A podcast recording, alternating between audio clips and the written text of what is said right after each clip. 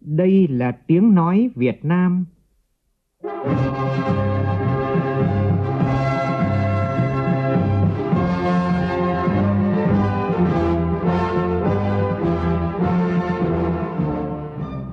là tiếng nói Việt Nam, phát thanh từ Hà Nội, thủ đô nước Cộng hòa xã hội chủ nghĩa Việt Nam.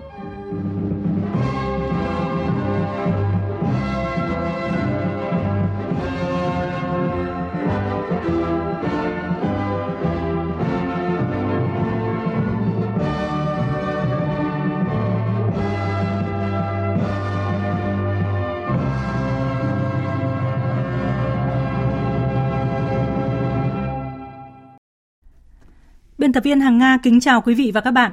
Mời quý vị và các bạn nghe chương trình Thời sự chiều của Đài Tiếng Nói Việt Nam với những nội dung chính sau đây.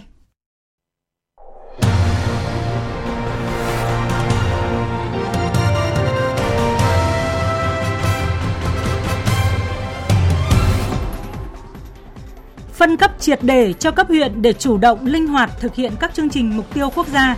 Nội dung sẽ được xem xét tại kỳ họp bất thường lần thứ 5 Quốc hội khóa 15 khai mạc vào ngày mai.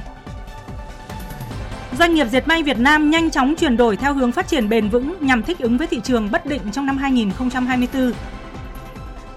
Sôi nổi các hoạt động thăm tặng quà Tết cho công nhân, người lao động tại các khu công nghiệp, mang Tết sớm đến với lao động nghèo. Tiếp mục đưa nghị quyết đại hội Đảng lần thứ 13 vào cuộc sống, đề cập vấn đề luân chuyển cán bộ hiệu quả từ cách làm của tỉnh Hà Tĩnh. Trong phần tin thế giới, Cuộc xung đột kéo dài ở Biển Đỏ và căng thẳng leo thang khắp Trung Đông có thể gây ra những tác động tàn khốc đối với nền kinh tế toàn cầu.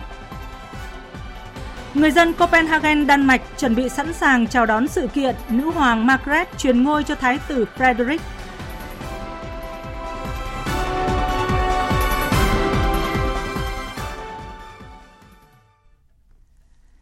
Bây giờ là nội dung chi tiết.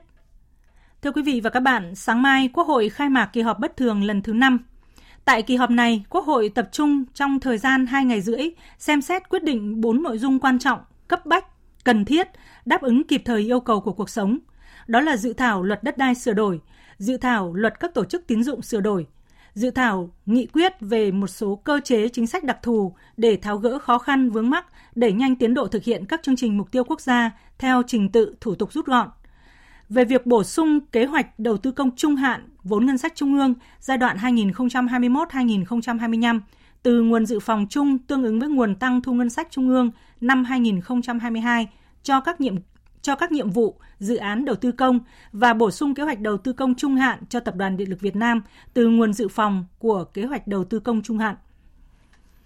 Thưa quý vị và các bạn, một nội dung quan trọng của dự thảo nghị quyết của Quốc hội về một số cơ chế chính sách đặc thù để tháo gỡ khó khăn vướng mắc, đẩy nhanh tiến độ thực hiện các chương trình mục tiêu quốc gia là quy định về cơ chế thí điểm phân cấp cho cấp huyện trong quản lý tổ chức thực hiện các chương trình mục tiêu quốc gia.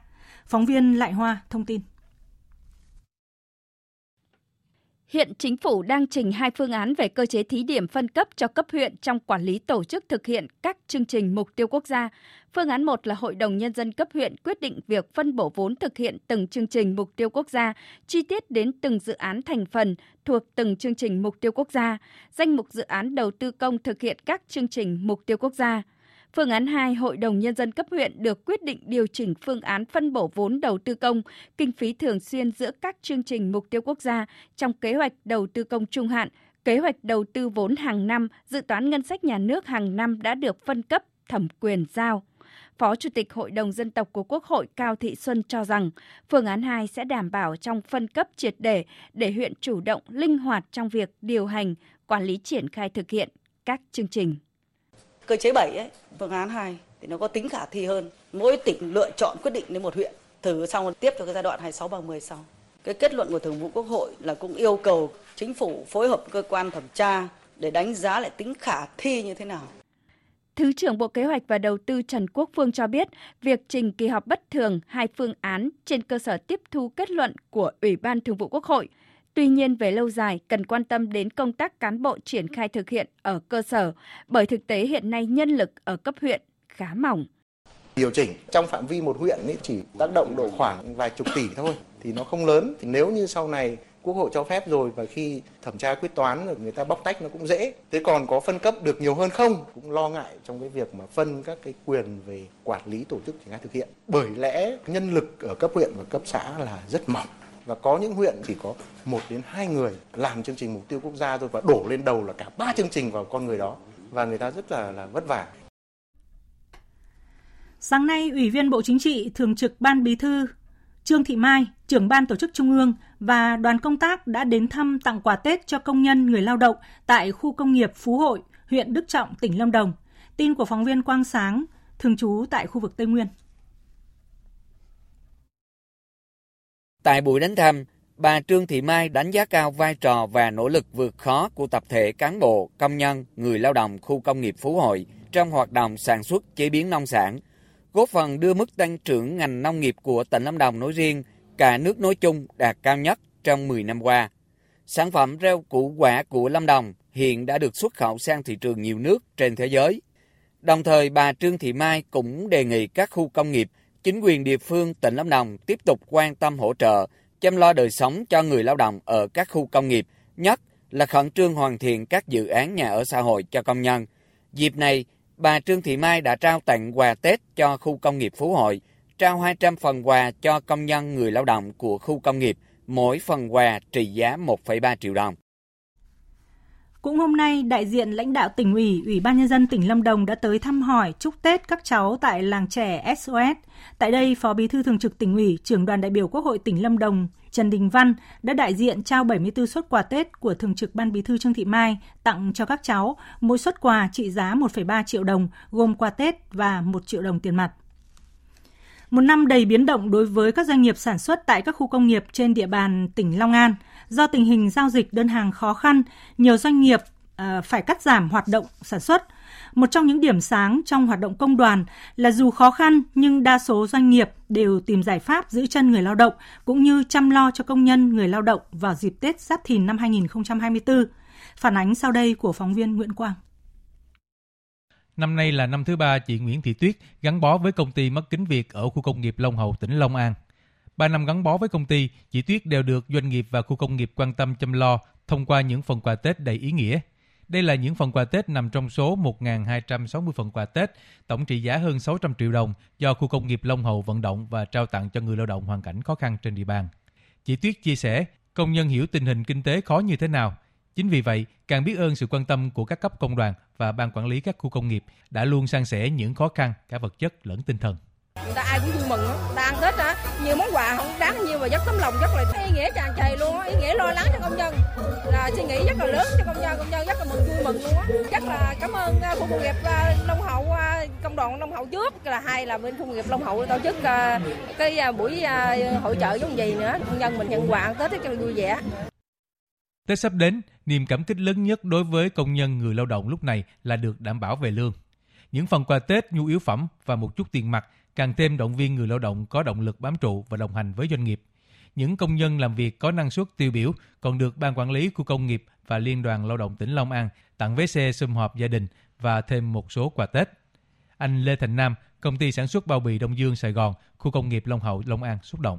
Cuối năm thì cũng ờ, cơ nhà nước ờ, tổ chức ờ, thì mình cũng dẫn con cháu rồi đến vui cuối năm mình cũng hơi khó khăn nhờ ờ, chương trình hỗ trợ thì mình cũng rất là vui gia đình cũng được ờ, đầm ấm đỡ phần nào theo Liên đoàn Lao động tỉnh Long An, năm 2023, nhiều doanh nghiệp tại Long An liên tục điều tiết sản xuất khi đơn hàng giảm sút. Trên địa bàn có trên 41.000 lao động bị giảm giờ làm, khoảng 18.300 lao động bị ngừng việc tạm thời. 21 lượt doanh nghiệp xây dựng báo cáo phương án sử dụng lao động với gần 3.000 lao động bị mất việc làm, chủ yếu doanh nghiệp hoạt động trong lĩnh vực dệt may, chế biến gỗ, nhựa in ấn. Dù rất khó khăn, nhưng các cấp công đoàn vẫn duy trì các hoạt động thường xuyên và nỗ lực chăm lo thêm vào dịp Tết này để hỗ trợ và giữ chân người lao động, cùng nhau vượt qua khó khăn. Ông Nguyễn Văn Quý, Chủ tịch Liên đoàn Lao động tỉnh Long An nói. Ngoài cái sự ờ, là quan tâm của Tổng liên đoàn tỉnh ủy thì từ cái nguồn kinh phí của công đoàn của tỉnh Long An ờ, thì ờ, cả hệ thống thì hiện nay là đã dành hơn là 70 tỷ đồng giờ hơn 100 ngàn người đoàn viên được ờ, là cái ờ, ờ, quan tâm hỗ trợ trong cái đợt Tết, đặc biệt là những đoàn viên người động có hoàn cảnh khó khăn cũng như là nhằm chia sẻ kịp thời đối với các doanh nghiệp trong cái điều kiện tình hình năm 2023. tỉnh Long An vượt khó để luôn song hành và chia sẻ với doanh nghiệp người lao động.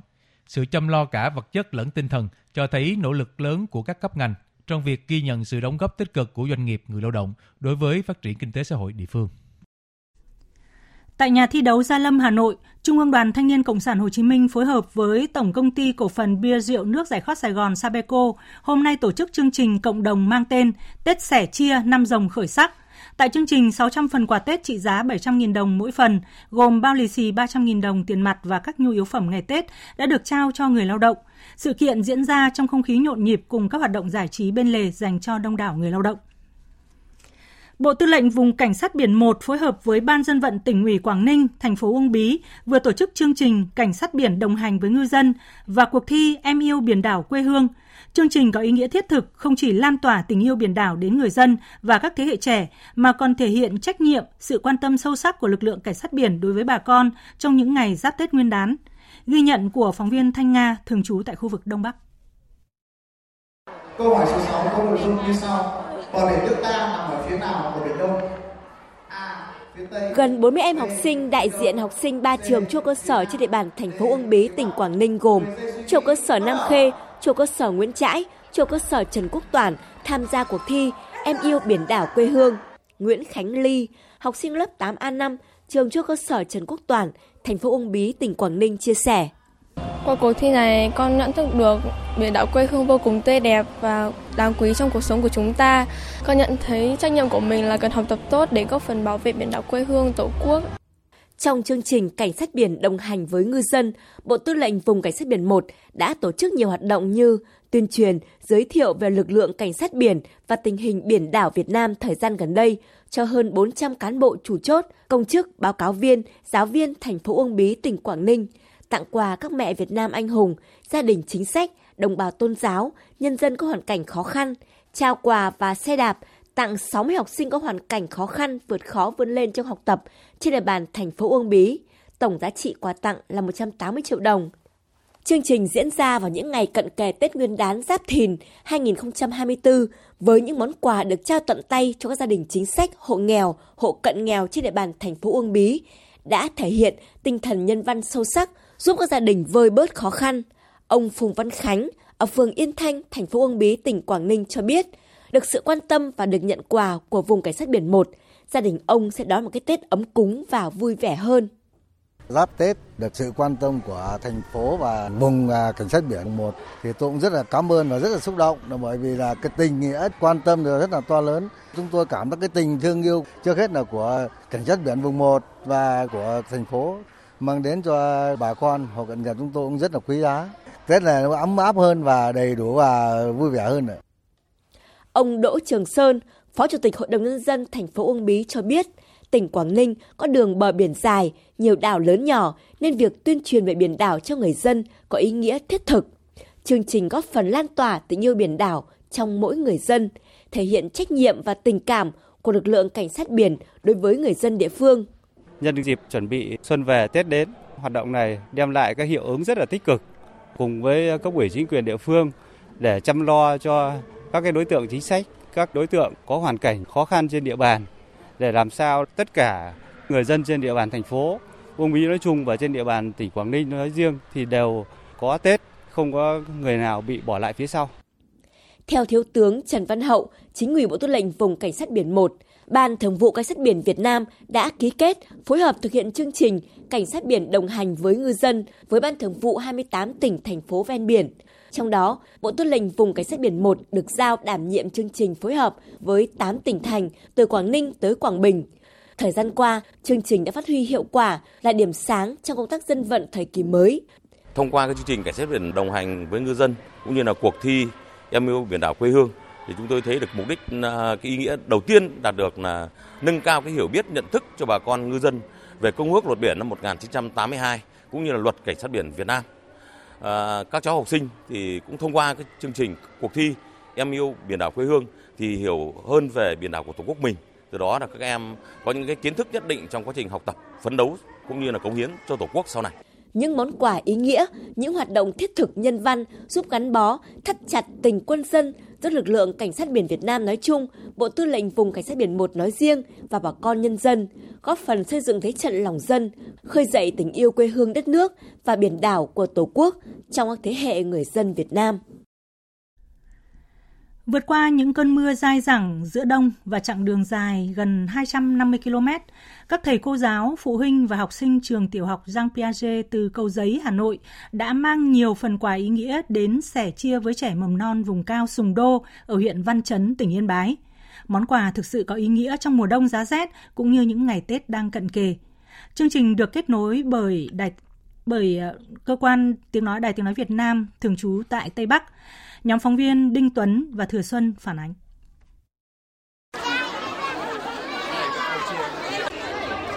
Trời mưa và khá lạnh, nhưng cô trò trường mầm non Sùng Đô, huyện Văn Chấn, tỉnh Yên Bái đã có mặt ở trường từ sớm để đón các nhà thiện nguyện.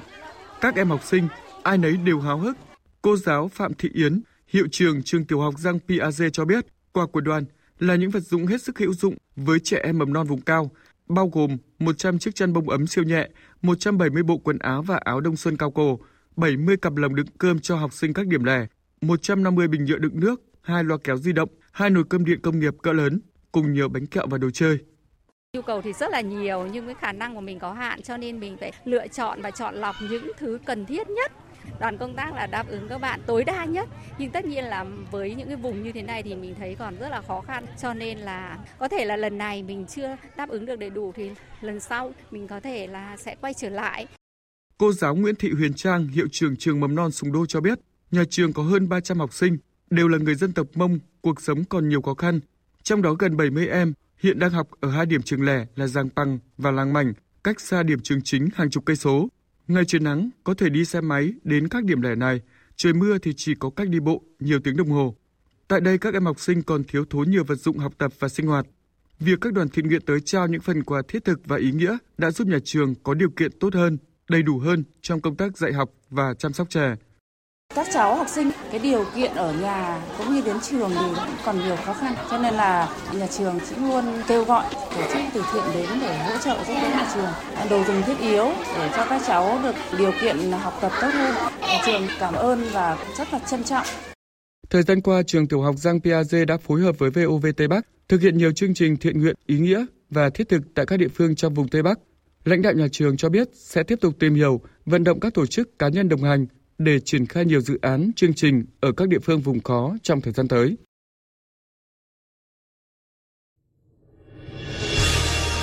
Đưa nghị quyết đại hội 13 của Đảng vào cuộc sống.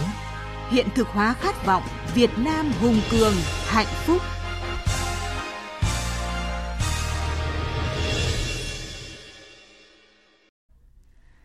Thưa quý vị và các bạn, thực hiện quy định số 65 của Bộ Chính trị, tỉnh Hà Tĩnh đã chú trọng công tác luân chuyển, điều động cán bộ. Thực tế tại địa phương cho thấy, việc luân chuyển cán bộ về những vùng khó khăn ở cơ sở là dịp tôi luyện, tạo điều kiện cho cán bộ trưởng thành, phát huy năng lực sở trường. Qua đó cũng giúp cơ sở tháo gỡ những bất cập phát sinh như nội bộ đoàn kết, phát huy được tính dân chủ trong lãnh đạo, điều hành. Phóng sự luân chuyển cán bộ hiệu quả từ cách làm của tỉnh Hà Tĩnh do nhóm phóng viên Việt Cường và Lại Hoa thực hiện. Mời quý vị và các bạn cùng nghe. Huyện nếu đi chỉnh mới về thì cũng rất tích cực bám mấy nghị quyết bám mấy luật để chỉnh đốn mà đặc biệt là cái việc cấp bia đỏ cho dân. Thì nói chung chủ tịch bí thư về thầy cũng rất là tâm đắc rất là tích cực để ổn định cái tình hình. Khiếu kiện thì hiện trạng cũng có nữa. Từng là điểm nóng về khiếu kiện kéo dài liên quan đến chuyển đổi đất nông nghiệp, nhiều cán bộ xã Thuần Thiện, huyện Can Lộc, tỉnh Hà Tĩnh đã phù phép hợp lý hóa một số diện tích đất để cho thuê trái với thẩm quyền, với số tiền lên đến hàng tỷ đồng. Sự việc diễn ra ngay trên địa bàn nhưng chính quyền xã Thuần Thiện trả lời không hề hay biết. Vào cuộc xử lý đầu năm 2022, huyện Can Lộc đã kỷ luật đối với 8 tổ chức cơ sở đảng và 20 đảng viên. Để ổn định tình hình địa phương, Ban Thường vụ huyện Can Lộc đã điều động luân chuyển hai cán bộ là bà Nguyễn Thị Thu Hiền, trưởng phòng tư pháp huyện, giữ cương vị bí thư đảng ủy xã, và ông Phan Anh Đức, phó trưởng phòng nông nghiệp và phát triển nông thôn huyện, giữ cương vị chủ tịch ủy ban nhân dân xã. Sau hơn một năm thực hiện luân chuyển cán bộ, tình hình ở xã Thuần Thiện đã có nhiều chuyển biến rõ nét. Lòng dân đã ổn định, không còn tình trạng khiếu kiện kéo dài. Bí thư Đảng ủy xã Thuần Thiện, bà Nguyễn Thị Thu Hiền cho biết. Khi về làm việc với cái à, trách nhiệm của mình, chúng tôi dồn hết cái tâm lực của mình à, để cống hiến cho cơ sở. Và à, sau một thời gian về công tác thì cũng bám nắm cơ sở. Và đến cái thời điểm hiện tại là cái tình hình địa phương ổn định đơn khiếu nại tố cáo phức tạp thì không còn và cũng không còn là đơn thư tôn đồng kéo dài. Tình hình kinh tế xã hội của địa phương đang được phát triển là huyện đầu tiên của tỉnh Hà Tĩnh thực hiện luân chuyển cán bộ cấp xã theo quy định 65 của Bộ Chính trị. Đến nay, Can Lộc đã tiến hành luân chuyển 3 cán bộ cấp xã. Tình hình kinh tế xã hội, đời sống dân sinh tại các xã có cán bộ luân chuyển đã có nhiều chuyển biến tích cực, qua đó giúp công tác lãnh đạo chỉ đạo điều hành được thông suốt từ xã lên huyện. Bí thư huyện ủy Can Lộc, Nghiêm Sĩ Đống cho biết. Khi mình đưa một người ở địa phương khác về làm người đứng đầu cấp chính quyền này thì giải quyết rất nhiều vấn đề và thực tiễn thì rất, rất rõ. Như ở Căn Lộc đây một số xã mà đã đưa người đứng đầu về làm chủ tịch các xã thì cá nhân tôi đánh giá rất là cao. Nội bộ đoàn kết hơn tính dân chủ trong lãnh đạo điều hành tốt hơn hiệu quả rõ nét hơn và các sai phạm từ trước được khắc phục từng bước một không phát sinh ra những sai phạm. Đặc biệt ở trên các lĩnh vực nhạy cảm như là đất đai tài nguyên khoáng sản xây dựng các bạn cùng với Can Lộc việc luân chuyển cán bộ được huyện Thạch Hà, tỉnh Hà Tĩnh triển khai hiệu quả. Trong nhiệm kỳ 2016-2021, toàn huyện Thạch Hà có 13 cán bộ huyện được luân chuyển về cơ sở, 10 cán bộ từ xã lên huyện và 22 lượt cán bộ luân chuyển giữa các cơ quan đơn vị là một trong những cán bộ huyện được điều động làm bí thư đảng ủy, chủ tịch Ủy ban Nhân dân xã Thạch Sơn từ tháng 6 năm 2018 đến tháng 6 năm 2023 ông Đặng Hữu Diệu xác định việc quan trọng và cần làm ngay là thay đổi tư duy của người dân về xây dựng nông thôn mới. Muốn bà con đồng thuận thì cán bộ phải làm gương, đảng viên phải đi trước. Cùng với việc quán triệt cho đội ngũ cán bộ xã, thôn, ông trực tiếp đến từng ngõ, gõ cửa từng nhà để tuyên truyền vận động người dân hiến đất làm đường, đồng thời tranh thủ mọi nguồn lực tiếp cận các chương trình dự án được triển khai trên địa bàn. Với cái tấm huyết trách nhiệm cùng với cái sự đồng thuận ủng hộ của anh em cán bộ à, đơn vị mới đến công tác thì à, cũng đã thực hiện được một số cái nhiệm vụ sớm đưa xã Thạch Sơn đặt chuẩn nông thôn mới sau à, gần một năm công tác. Thạch Sơn là một trong ba cái đơn vị đi đầu toàn huyện trong vấn đề thực hiện cái tích tụ ruộng đất để tạo thành ô thừa lớn ghi nhận những nỗ lực vượt qua khó khăn, luôn hoàn thành xuất sắc mọi nhiệm vụ được giao. Cuối tháng 6 năm 2023, ông Đặng Hữu Diệu chính thức được bổ nhiệm giữ chức Phó trưởng ban tổ chức huyện ủy. Bí thư huyện ủy Thạch Hà, bà Nguyễn Thị Nguyệt cho biết, công tác luân chuyển cán bộ tại huyện Thạch Hà thời gian qua đảm bảo được tính đồng bộ, liên thông giữa các cấp, cơ quan, tổ chức trong hệ thống chính trị, gắn kết chặt chẽ với quy hoạch, đào tạo, bồi dưỡng và các nội dung khác trong công tác cán bộ. Thông qua công tác luân chuyển giúp cán bộ có điều kiện, có môi trường rèn luyện, phần đầu trưởng thành và phát triển à, toàn diện hơn. Việc luân chuyển cán bộ tại Hà Tĩnh được thực hiện theo nguyên tắc luân chuyển từ trên xuống, luân chuyển từ dưới lên, luân chuyển giữa các khối đảng, đoàn thể sang khối chính quyền, luân chuyển để đào tạo cán bộ trẻ. Mỗi cán bộ luân chuyển trong thời gian tối thiểu là 3 năm, tối đa không quá 5 năm trưởng ban tổ chức tỉnh ủy Hà Tĩnh Võ Hồng Hải nhấn mạnh, yêu cầu bắt buộc đối với cán bộ luân chuyển phải có chương trình hành động, thực hiện trong thời gian luân chuyển. Có hai cái mấu chốt trong cái việc mà thực hiện cái luân chuyển này. Thứ nhất là cái việc đánh giá. Làm thế nào mà trước khi luân chuyển là phải thực sự đánh giá được cán bộ. Tức là anh có lực lựa chọn để luân chuyển hay không. Nằm trong cái phạm vi đối tượng được luân chuyển rồi nhưng phải đánh giá lại để đưa ra một cái thứ tự ưu tiên thứ hai là đánh giá sau khi luân chuyển đánh giá cụ thể từng năm và đặc biệt nhất là đánh giá cái mốc ba năm đến cái năm thứ ba là anh phải đánh giá lại một cách chặt chẽ xem như thế nào và đánh giá này là khách quan nhiều chiều xuyên suốt Việc luân chuyển cán bộ về cơ sở bước đầu đã tạo chuyển biến đáng ghi nhận, tạo động lực khí thế mới thúc đẩy phát triển kinh tế xã hội tại nhiều huyện thị tại Hà Tĩnh. Đó là minh chứng đúng đắn cho việc cụ thể hóa chủ trương về công tác luân chuyển cán bộ của Đảng. Ở đó, mỗi cán bộ luân chuyển có môi trường rèn luyện, trưởng thành, phát huy năng lực sở trường cống hiến, góp phần khắc phục tình trạng khép kín, cục bộ tại từng địa phương, đơn vị. Chương trình sẽ tiếp tục với một số thông tin đáng chú ý khác. Hôm nay, Hội Sinh viên Việt Nam Thành phố Hồ Chí Minh tổ chức tuyên dương 5 tập thể và 307 cá nhân đạt danh hiệu sinh viên năm tốt cấp thành phố năm học 2022-2023.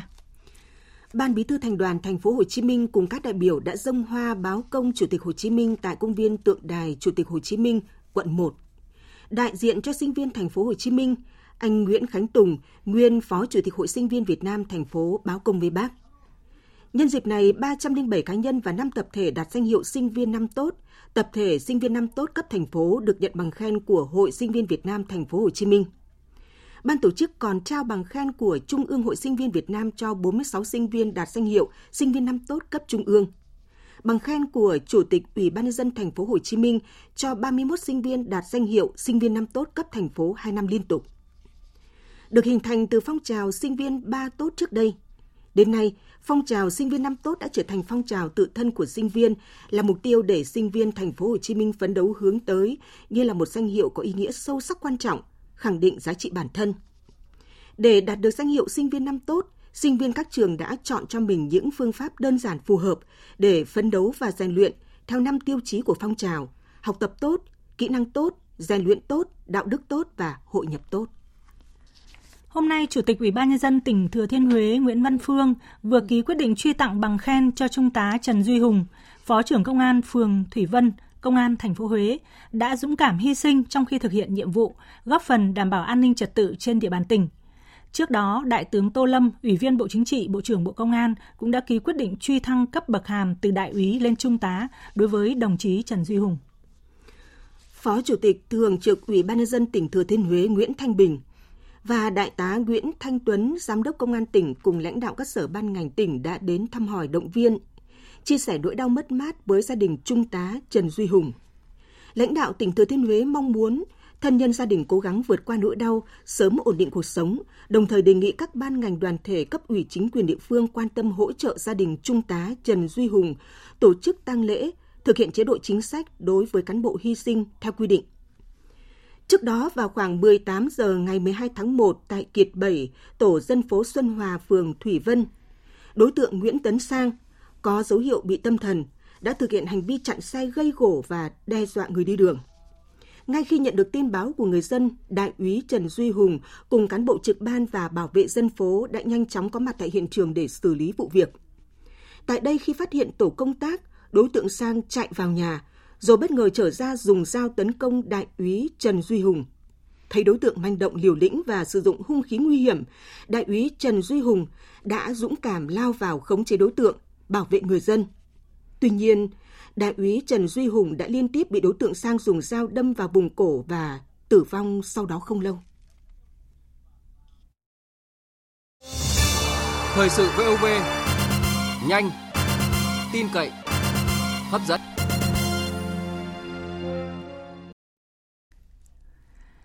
Kinh tế tăng trưởng thấp, rủi ro tiềm ẩn trong thị trường tài chính dẫn đến xu thế thắt chặt chi tiêu của người tiêu dùng. Trong đó, dệt may luôn có mặt trong top 5 các mặt hàng được tiết giảm. Trong bối cảnh nền kinh tế thế giới vẫn còn nhiều bất ổn, cùng với hàng loạt yêu cầu mới về môi trường, xã hội và quản trị, đòi hỏi doanh nghiệp dệt may Việt Nam phải nhanh chóng chuyển đổi mình theo hướng phát triển bền vững. Vậy doanh nghiệp cần làm gì để vừa linh hoạt ứng phó với tình hình thay đổi, vừa chuẩn bị được nguồn lực phù hợp để tạo lợi thế cạnh tranh? Phóng viên Bá Toàn thông tin. Sự suy giảm về kim ngạch và thị phần dệt may của Việt Nam, ngoài lý do khách quan về sự ảm đạm trong thị trường chung, xuống chuyển dịch đơn hàng sang các nước có lợi thế về mặt địa lý, còn do năng lực cạnh tranh của ngành dệt may Việt Nam. Thực tế Việt Nam không còn là quốc gia dệt may với lợi thế nhân công giá rẻ. Thay vào đó, việc đầu tư công nghệ kỹ thuật mới sẽ giúp cải thiện năng suất lao động, tiết kiệm chi phí, đáp ứng với yêu cầu mới của thị trường. Tuy nhiên hiện nay, hoạt động đầu tư máy móc, công nghệ mới của các doanh nghiệp trong ngành còn gặp nhiều khó khăn, nhất là đối với các doanh nghiệp vừa và nhỏ. Ông Nguyễn Xuân Dương, Chủ tịch Hội đồng Quản trị Tổng công ty May Hưng Yên chia sẻ. Trong nhiều năm qua đã nhiều doanh nghiệp cũng đang định hướng đầu tư vào một số các vấn đề về dệt, về sợi. Nhưng nói cho cùng ý, thì vốn chúng ta còn đang thấp cái thứ hai nữa một số những vấn đề về quy định môi trường đang khó cho các doanh nghiệp có thể đầu tư được thế cho nên vì thế hiện nay chúng tôi ngoài cái việc mà xây dựng cái chuỗi trong ngành thì chúng tôi còn đang có cái hướng là cái chuỗi cùng với nước ngoài Hiện thu nhập ngành dệt may Việt Nam chỉ thấp hơn Trung Quốc, còn lại cao gấp 3 lần Bangladesh, gấp 2 lần Ấn Độ, gấp 1,8 lần Campuchia, trong khi chi phí tiền lương nhân công chiếm tỷ trọng hơn 55% giá thành. Cùng với đó, doanh nghiệp dệt may phải ứng phó với đơn giá giảm sâu, khách hàng yêu cầu đơn hàng nhỏ, thời gian, giao hàng nhanh. Tổng hợp các yếu tố này đã tạo ra nhiều bất lợi cho doanh nghiệp dệt may Việt Nam trong cuộc cạnh tranh về giá, dù năng suất và chất lượng doanh nghiệp dệt may Việt Nam có thể cao hơn bình quân từ 10 đến 15%. Theo dự báo năm 2024, ngành dệt may Việt Nam tiếp tục đối diện nhiều khó khăn khi các yếu tố về địa chính trị sẽ tác động tới bức tranh xuất khẩu của các doanh nghiệp trong ngành. Chi phí đầu vào, cước vận tải và logistics tăng cao, trong khi nhu cầu tiêu dùng các mặt hàng chưa thiết yếu vẫn hồi phục chậm. Dự báo về tình hình năm 2024, ông Cao Hữu Hiếu, Tổng Giám đốc Tập đoàn Dệt may Việt Nam cho biết. Thực tế là hiện nay với đơn hàng may thì đương nhiên vẫn bị cạnh tranh câu chuyện về giá. Nhưng số lượng đơn hàng và các nhà đặt hàng thì nhiều lên. Không chỉ là câu chuyện của Mỹ. Vì ờ, Mỹ là thị trường tiêu thụ dệt may lớn nhất của thế giới. Khi thị trường Mỹ đã ấm lên thì đương nhiên nó sẽ kích cầu toàn bộ các hệ thống đi theo. Việc thứ hai thì với thị trường sợi thì các doanh nghiệp cũng phải chịu trận ít nhất là hết quý 1 và thậm chí có thể phải hết quý 2. Quý 3, quý 4 là những cái quý mà theo đánh giá cũng là rất nhiều yếu tố phân tích thì sẽ có cái dấu hiệu tích cực lên. Thế còn ngành may thì ngay từ những cuối tháng 12 của năm 23 và tháng 1 này thì đã có những dấu hiệu tốt lên qua cái tín hiệu từ các đơn hàng. Việt Nam đã tham gia nhiều hiệp định thương mại tự do FTA song phương và đa phương, kết nối hầu hết các nền kinh tế lớn trên thế giới, trong đó có các FTA thế hệ mới như Hiệp định Đối tác Toàn diện và Tiến bộ Xuyên Thái Bình Dương CPTPP, Hiệp định Thương mại Tự do Việt Nam Liên minh châu EVFTA là những điều kiện thuận lợi để mở rộng cánh cửa thị trường cho các doanh nghiệp, trong đó có doanh nghiệp dệt may. Theo ông Trần Thanh Hải, Phó Cục trưởng Cục xuất nhập khẩu Bộ Công Thương, mặc dù thị trường xuất khẩu còn nhiều khó khăn, song đánh giá chung có một điểm tích cực đó là các doanh nghiệp đang tận dụng các hiệp định thương mại tự do FTA để duy trì xuất khẩu vào các thị trường chính. Đây là cái giai đoạn mà doanh nghiệp của chúng ta cũng tiếp tục vận dụng những các kinh nghiệm, những cái bài học đã thu được để chúng ta có thể là đưa ra cái chiến lược, sách lược thích hợp cho cái hoạt động kinh doanh của mình. Trong đó thì cũng đặc biệt là chú ý đến những các rào cản thương mại mới phát sinh, ví dụ như là các cái biện pháp về phòng vệ thương mại, rồi các cái biện pháp liên quan đến ờ, lao động liên quan đến môi trường đặc biệt là hiện nay cái chính sách thương mại xanh sẽ có cái tác động rất là lớn đến cái hoạt động thương mại trong cái bối cảnh sắp tới. Chiến lược phát triển ngành dệt may da dày Việt Nam từ nay đến năm 2030, tầm nhìn đến năm 2035 đã chỉ rõ.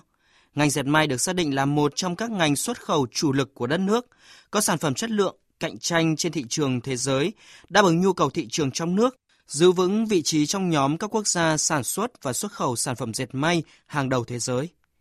Ông Vũ Đức Giang, Chủ tịch Hiệp hội Dệt may Việt Nam cho rằng. Chiến lược quy hoạch các địa phương mà có thể là quy hoạch các cái trọng điểm của cái địa phương để phát triển các cái khu công nghiệp mà đầu tư vào cái hạ tầng khu công nghiệp về cái nước thải đạt được các tiêu chuẩn môi trường về luật môi trường cũng như là các cái điều khoản đánh giá của khách hàng thì chúng ta chưa có nhiều cái khu công nghiệp chuyên cho dệt may. Thì đây là vấn đề cái bài toán khó bởi vì nếu không có những cái khu nghiệp chuyên cho dệt may chuyên cho vấn đề dệt nhuộm ấy thì chúng ta khó mà thu hút được những nhà đầu tư vào mục tiêu phần cung thiếu hụt nó đòi hỏi rất nhiều yếu tố Cơ quan phát triển Pháp sẽ hỗ trợ Việt Nam phát triển nền kinh tế có khả năng chống chịu với biến đổi khí hậu. Đây là khẳng định của ông F.V. Conan, Giám đốc quốc gia của Cơ quan Phát triển Pháp tại Việt Nam, nhân dịp công bố giai đoạn 2 chương trình nghiên cứu kinh tế về biến đổi khí hậu. Phản ánh của phóng viên Thu Hoài. Chương trình nghiên cứu kinh tế về biến đổi khí hậu, viết tắt là GEM, được khởi xướng trong chuyến thăm Pháp năm 2018 của Tổng Bí thư Nguyễn Phú Trọng. Được thực hiện với sự phối hợp của Bộ Tài nguyên và Môi trường Việt Nam, chương trình xác định tầm nhìn đến năm 2050 với mục tiêu tăng cường năng lực thích ứng và phục hồi của Việt Nam trước những tác động không thể tránh khỏi của biến đổi khí hậu. Các đánh giá khoa học được thực hiện trong giai đoạn 1 của chương trình đã đưa ra bức tranh toàn cảnh về các kịch bản biến đổi khí hậu, nghiên cứu toàn bộ tác động ở cấp quốc gia nếu nhiệt độ toàn cầu tăng 1,5 độ C, 2 độ C hay thậm chí 3 độ C để từ đó đề xuất các hành động chính sách ứng phó phù hợp. Tiếp nối các nghiên cứu của giai đoạn 1, giai đoạn 2 của GEM tập trung vào các giải pháp thích ứng với biến đổi khí hậu, chuyển đổi năng lượng công bằng nhằm đảm bảo an ninh năng lượng và phát triển bền vững. Chia sẻ về giai đoạn 2 của GEM, ông F.V. Năng, Giám đốc quốc gia của Cơ quan Phát triển Pháp tại Việt Nam cho biết.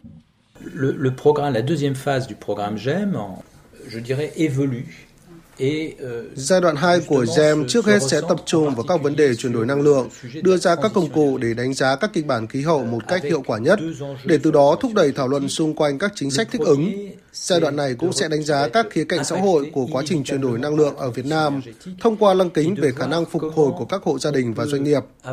Để thực hiện hiệu quả các chính sách có thể ảnh hưởng đến giá nhiên liệu và chuyển đổi sang năng lượng xanh, điều quan trọng là phải lường trước tác động mà chúng có thể gây ra đối với khả năng phục hồi kinh tế xã hội của người sử dụng và đặc biệt là những người dễ bị tổn thương. Với bờ biển dài hơn 3.000 km, Việt Nam nằm trong số các quốc gia dễ bị tổn thương nhất do biến đổi khí hậu. Từ năm 2022, Việt Nam đã thông qua chiến lược quốc gia về biến đổi khí hậu giai đoạn đến năm 2050, xác định tăng trưởng xanh, kinh tế tuần hoàn là trọng tâm chiến lược phát triển bền vững. Tại hội nghị thượng đỉnh lần thứ 26 các bên tham gia Công ước khung của Liên Hợp Quốc về biến đổi khí hậu, Việt Nam đã cam kết đạt trung hòa carbon vào năm 2050, phi carbon hóa sản xuất năng lượng, dần thay thế các nhà máy điện than bằng các năng lượng tái tạo như điện gió, điện mặt trời. Đánh giá về những nỗ lực của Việt Nam trong cuộc chiến chống biến đổi khí hậu, ông SV Cô Năng, giám đốc quốc gia của cơ quan phát triển Pháp tại Việt Nam khẳng định. Euh, le tournant des engagements du Vietnam est effectivement l'objectif de net zéro émission à l'horizon 2050 Cam kết của Việt Nam đạt trung hòa carbon vào năm 2050 là một cam kết mang tính bước ngoặt, bởi điều này đòi hỏi những thay đổi mạnh mẽ trong mô hình kinh tế và phải phi carbon hóa trong nền kinh tế. Việt Nam đã cho thấy trách nhiệm đối với cộng đồng quốc tế, đóng góp vào nỗ lực tập thể nhằm hạn chế sự nóng lên của trái đất. Đây là một nỗ lực rất lớn và quan trọng, bởi Việt Nam là một trong những quốc gia dễ bị tổn thương nhất do biến đổi khí hậu, phải hứng chịu nhiều hiện tượng thời tiết cực đoan, từ bão, lũ lụt đến sói mòn bờ biển biển. Năm 2021, Việt Nam đã đưa ra cam kết Net Zero. Năm 2022, ký thỏa thuận đối tác chuyển dịch năng lượng bình đẳng. Năm 2023, lộ trình cụ thể để thực hiện chương trình. Tất cả những điều này đã cho thấy ý chí chính trị và quyết tâm của Việt Nam nhằm thực hiện các mục tiêu về khí hậu và phát triển bền vững. Pháp dành nhiều hỗ trợ cho Việt Nam trong cuộc chiến chống biến đổi khí hậu và đã cam kết 500 triệu euro, chủ yếu thông qua cơ quan phát triển Pháp để tài trợ cho các dự án phát triển năng lượng tái tạo và tăng cường năng lực truyền tải điện. Công an tỉnh Điện Biên vừa tống đạt các quyết định khởi tố vụ án, khởi tố bị can và lệnh bắt tạm giam đối với ba đối tượng về hành vi lừa đảo chiếm đoạt tài sản. Ngày 5 tháng 1 vừa qua, tổ công tác của Cơ quan An ninh Điều tra Công an tỉnh Điện Biên đã bắt quả tang đối tượng Mùa Thị Căng sinh năm 1986, là giáo viên mầm non trú tại tổ 2 thị trấn Điện Biên Đông, đang có hành vi nhận 200 triệu đồng của Sình A Báo sinh năm 1988, trú tại bản 36 xã Sa Lông, huyện Mường Trà, tỉnh Điện Biên, để chạy án cho đối tượng và A Thái sinh năm 1992, trú tại xã Na Ư, huyện Điện Biên, tỉnh Điện Biên và A Thái trước đó đã bị công an tỉnh Điện Biên khởi tố và bắt tạm giam về tội vận chuyển trái phép chất ma túy với số lượng là 66.000 viên hồng phiến. Ngay sau khi bắt quả tang và khai thác nhanh các đối tượng, lực lượng chức năng đã triệu tập những người có liên quan, đồng thời tổ chức khám xét khẩn cấp nơi ở của vợ chồng đối tượng Bùi Thị Thu Hường, sinh năm 1983, và Trần Quang Hà, sinh năm 1979, cùng trú tại tiểu khu 10 thị trấn Mộc Châu, huyện Mộc Châu, tỉnh Sơn La. Kết quả điều tra ban đầu xác định, trong khoảng thời gian từ ngày 13 tháng 10 đến ngày 21 tháng 10 năm 2023, Bùi Thị Thu Hường và Trần Quang Hà đã ba lần nhận tổng cộng số tiền là 1 tỷ 70 triệu đồng của người nhà bị can và A Thái. Sau khi nhận được số tiền trên, các đối tượng tiếp tục yêu cầu gia đình bị can Thái đưa thêm 600 triệu đồng. Khi đối tượng Mùa Thị Căng đang nhận tiếp 200 triệu đồng từ Sình A Báo, người nhà của và A Thái, và chuẩn bị thực hiện việc chuyển tiền cho Bùi Thị Thu Hường thì bị phát hiện và bắt quả tang. Hiện vụ việc đang được Công an tỉnh Điện Biên tiếp tục điều tra làm rõ để xử lý nghiêm minh theo quy định của pháp luật. Những ngày qua, làng trài ven biển xã Cát Khánh, huyện phù Cát, tỉnh Bình Định xôn xao về một vụ vỡ hụi. Rất nhiều người bị chạy tiền đang đứng ngồi không yên bởi Tết Giáp Thìn đã cận kề. Tin của phóng viên Thanh Thắng, thường trú tại miền Trung. Khoảng 20 giờ ngày 12 tháng 1, một số người dân kéo đến nhà bà Hà Thị Thơm, 47 tuổi, trú thôn An Quang Đông, xã Cát Khánh, huyện Phú Cát, tỉnh Bình Định để đòi nợ. Sự việc được quay livestream trên mạng xã hội Facebook. Lãnh đạo Ủy ban nhân dân huyện Phú Cát xác nhận những người dân tụ tập trước nhà bà Hà Thị Thơm để đòi nợ do người này vỡ hụi. Theo người dân ở thôn An Quang Đông, xã Cát Khánh, ngoài số tiền mà người dân tham gia góp hụi, bà Hà Thị Thơm còn vay tiền của nhiều người, có người cho vay hàng trăm triệu đồng. Chị Đặng Thị Thảo Sương, 32 tuổi, trú thôn An Quang Đông, xã Cát Khánh, huyện Phù Cát cho biết, chị góp hụi 60 triệu đồng với bà Hà Thị Thơm, nhưng đã hơn 2 năm chưa thể lấy được. Hiện chị Sương đã làm đơn gửi công an huyện Phù Cát nhờ giải quyết. Bà này kiểu ủ mưa từ lâu rồi. Mình đi hốt thì bà nói người kia tới cái tháng thứ tư không ai hốt được. Thế là mưa vỡ lỡ ra là bà đã lấy tiền hết rồi. Công an huyện Phù Cát, tỉnh Bình Định đã hướng dẫn người dân làm đơn gửi cơ quan chức năng giải quyết. Qua việc tố cáo của người dân, cơ quan chức năng sẽ tổng hợp số người bị hại và số tiền để có phương án xử lý. Ông Nguyễn Văn Hưng, Chủ tịch Ủy ban nhân dân huyện Phú Cát, tỉnh Bình Định cho biết, đây không phải là lần đầu tiên xảy ra vụ người dân góp hụi và cho vay không lấy được tiền cứ lâu lâu nó xảy ra. Bà con rồi đấy thôi. Mình nói về lãi suất là cũng sai rồi đấy. Mình chỉ cũng làm hết mọi cách rồi anh em kinh doanh mà họ cũng thấy chứ. Thấy mà vì họ ham cái lợi trước mắt là trả cao quá. Giờ quyền lợi họ thì họ phải khai báo. Rồi mới tổng hợp. Làm sao biết được chính xác được. Chủ yếu là họ sẽ cung cấp các cái tờ giấy mà giao dịch ký đá hai bên mới tổng hợp. Rồi bắt đầu mới mời chủ hội đấy. Nên là có thừa nhận đúng vậy không? Phần tiếp theo của chương trình là một số thông tin thời tiết. Thưa quý vị, thưa các bạn, dự báo mưa ẩm đang tiếp diễn tại khắp tỉnh thành Bắc Bộ và tình trạng này sẽ giảm bớt từ ngày mai. Tuy nhiên, trời vẫn nhiều mây âm u và sương mù dày khiến tầm nhìn xa giảm. Chính vì thế mà nền nhiệt ở miền Bắc vẫn còn ở mức vừa phải rét nhẹ, tối nay giao động trong khoảng 18 đến 20 độ. Dự báo ngày mai thủ đô Hà Nội và các thành phố Ninh Bình, Hải Phòng, Lạng Sơn, Hà Giang rồi sang đến Lào Cai, Sơn La, nhiệt độ sẽ tăng lên 24-25 độ. Ở Trung Bộ hôm nay và ngày mai hầu khắp toàn miền sẽ vẫn nhiều mây, có mưa. Về chiều tối và đêm các tỉnh Nam Trung Bộ có mưa rào rải rác. Còn về nhiệt độ Thanh Hóa đến Nghệ An sáng và đêm trời rét, Hà Tĩnh đến Thừa Thiên Huế nhiệt độ nhỉnh hơn 25-28 độ. Từ Đà Nẵng trở vào đến Bình Thuận ngày mai nhiệt độ 27 đến 30 độ. Chỉ riêng có Phan Thiết là nắng nhiều nhiệt độ trên 30 độ C. Các tỉnh thành phía Nam thì đang trong giai đoạn giữa mùa khô nên trời ít mưa nắng mạnh, cảm giác nóng rõ vào buổi trưa chiều. Ở Tây Nguyên thời tiết dễ chịu hơn, các thành phố Con Tum, Pleiku, Buôn Ma Thuột nhiệt độ trong khoảng 29 đến 30 độ.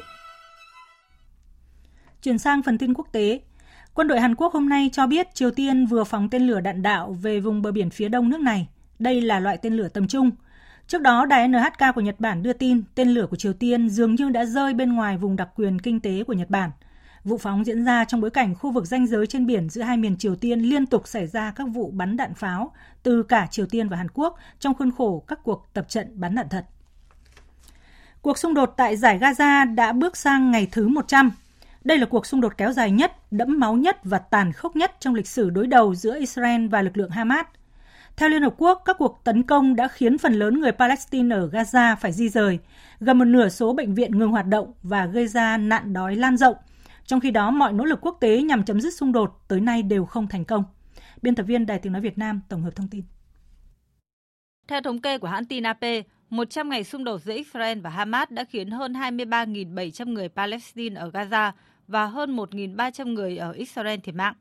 Quân đội Israel cho biết đã thu hẹp quy mô chiến dịch quân sự và thực hiện cách tiếp cận có mục tiêu hơn ở phía bắc Gaza, khu vực chịu ảnh hưởng nặng nề nhất của cuộc xung đột, trong khi tiếp tục truy đuổi các thủ lĩnh Hamas ở phía nam và tìm cách giải thoát các con tin còn bị Hamas bắt giữ.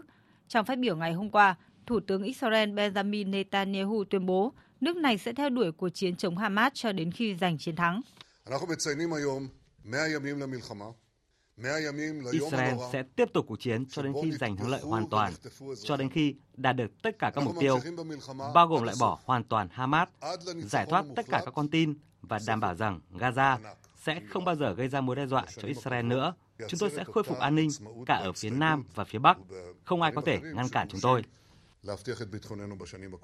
Israel đang chịu áp lực quốc tế ngày một tăng nhằm chấm dứt xung đột trong bối cảnh những lo ngại về nguy cơ một cuộc chiến lan rộng. Các mặt trận mới đã mở ra khi các nhóm vũ trang khu vực như Hezbollah ở Liban hay Houthi ở Yemen thực hiện một loạt cuộc tấn công nhằm vào Israel.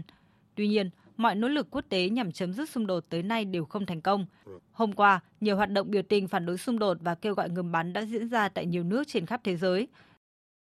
Trong một diễn biến liên quan, phong trào Houthi đã tổ chức tập trận quân sự ở tỉnh Sada, phía tây bắc Yemen, đe dọa sẽ phản ứng khốc liệt vì hiệu quả sau khi Mỹ tiến hành một cuộc tấn công khác trong đêm nhằm vào Houthi. Trong một đoạn video do Houthi công bố, một loạt cuộc tập trận được thao diễn, bao gồm cả việc phóng súng cối. Các cuộc không kích của Anh và Mỹ đã làm tăng thêm lo ngại về leo thang xung đột đang lan rộng khắp khu vực. Một cuộc xung đột kéo dài ở Biển Đỏ và căng thẳng leo thang khắp Trung Đông có nguy cơ gây ra những tác động tàn khốc đối với nền kinh tế toàn cầu, làm gia tăng lạm phát và gián đoạn nguồn cung cấp năng lượng. Liên Hợp Quốc đã cảnh báo những rủi ro đối với nền kinh tế toàn cầu, trong khi Ngân hàng Thế giới cũng công bố dự báo ảm đạm về tăng trưởng trong năm 2024. Biên tập viên Đài Tiếng Nói Việt Nam thông tin. Theo Tổ chức Hợp tác và Phát triển Kinh tế, nguy cơ gián đoạn nghiêm trọng đối với thương mại thế giới hiện là 30%, tăng so với 10% một tuần trước đó. Trong khi đó, nhà phân tích Tamavaga tại Anh nhận định khối lượng thương mại toàn cầu đã giảm hơn 1% do các cuộc tấn công ở Biển Đỏ và trên thực tế, theo tôi, tỷ lệ này phải là 1,3% trong tháng 12. Các công ty vận tải biển sẽ không vội quay trở lại Biển Đỏ và mới đây đã có thêm 4 tàu chở dầu quyết định tránh khu vực này do lo ngại bị tấn công. Theo tôi trước mắt, những căng thẳng ở Biển Đỏ sẽ chưa dừng lại. Các tàu đang lựa chọn những tuyến đường khác, nhưng điều đó lại làm tăng chi phí. Với một container có giá 1.500 đô la vào tháng 11 năm 2023 vừa qua, đã tăng lên 4.000 đô la vào tháng 12. Ngày càng có nhiều lo ngại rằng nhiều nền kinh tế lớn trên thế giới có thể phải hứng chịu suy thoái trong năm nay. Các ngân hàng trung ương sẽ chỉ cắt giảm chi phí đi vay một cách khiêm tốn, làm tăng thêm chi phí sinh hoạt mà hàng triệu hộ gia đình phải đối mặt. Theo nhà phân tích Tamat Vaga, Viễn cảnh giá dầu tăng cao có thể thuyết phục các ngân hàng trung ương duy trì lãi suất cao trong thời gian dài hơn dự kiến.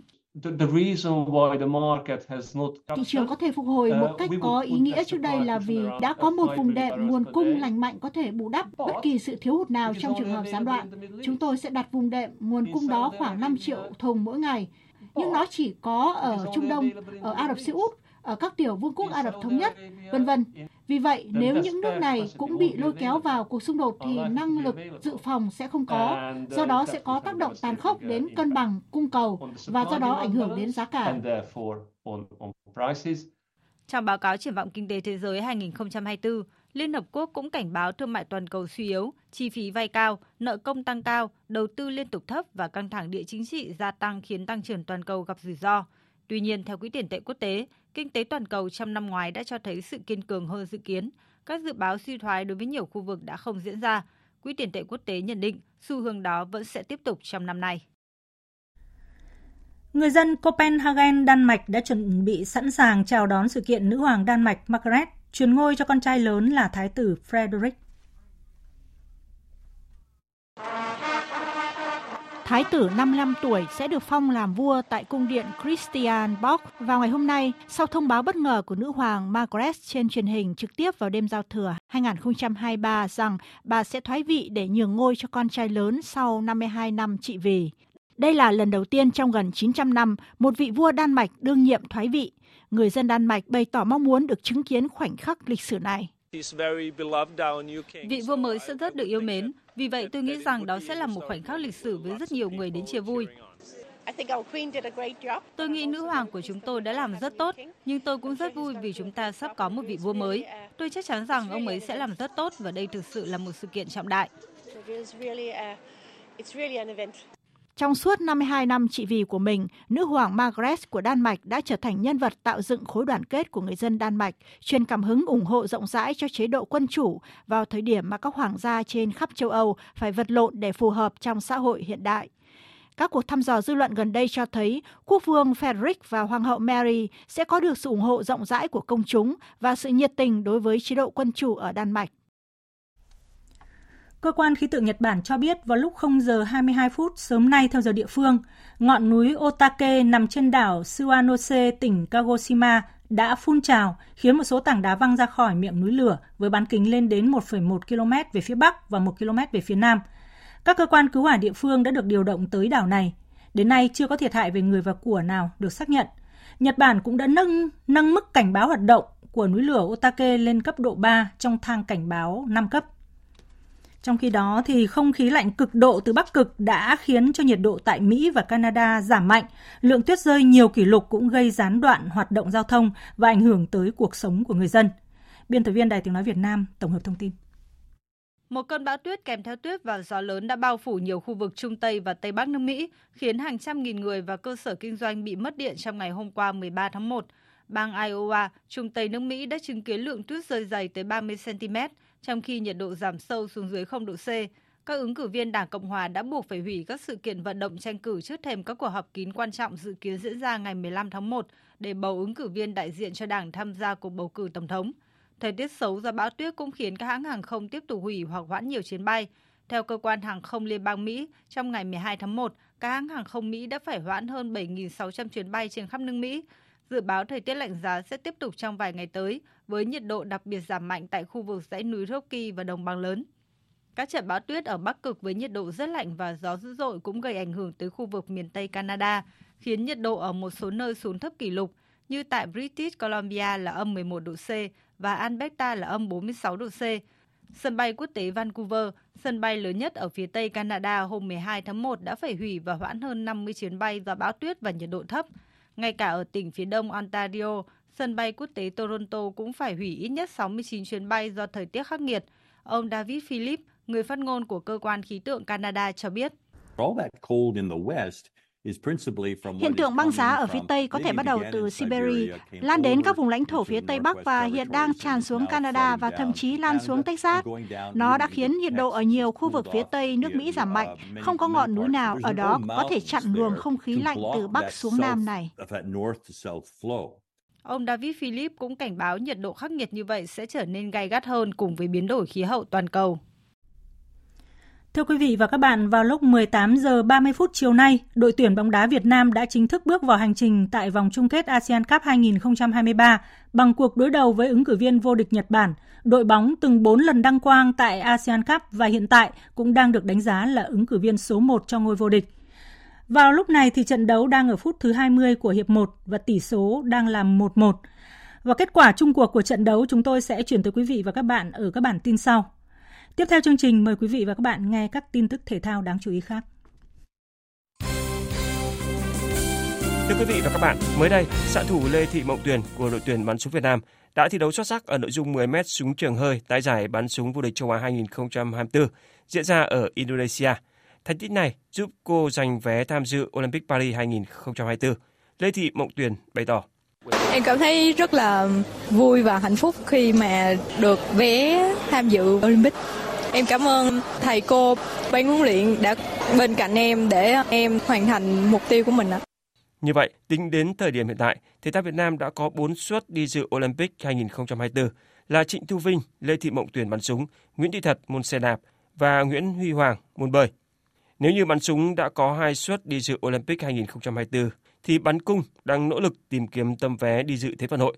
Các vận động viên của đội tuyển bắn cung Việt Nam phải trải qua 4 vòng thi đấu nội bộ để chọn ra 3 vận động viên nam, 3 vận động viên nữ đi tranh tài tại Olympic. Vòng tuyển chọn đầu tiên sẽ bắt đầu từ ngày 15 tháng 1.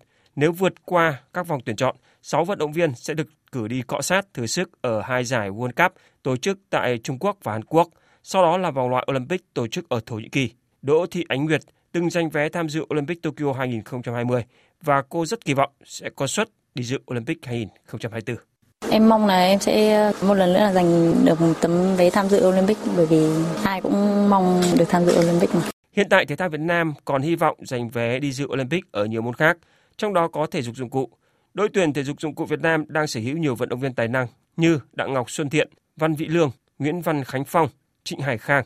Sắp tới, các vận động viên sẽ tham dự 4 giải cúp thế giới tổ chức ở Ai Cập, Đức, Azerbaijan và Qatar. Vận động viên Nguyễn Văn Khánh Phong chia sẻ.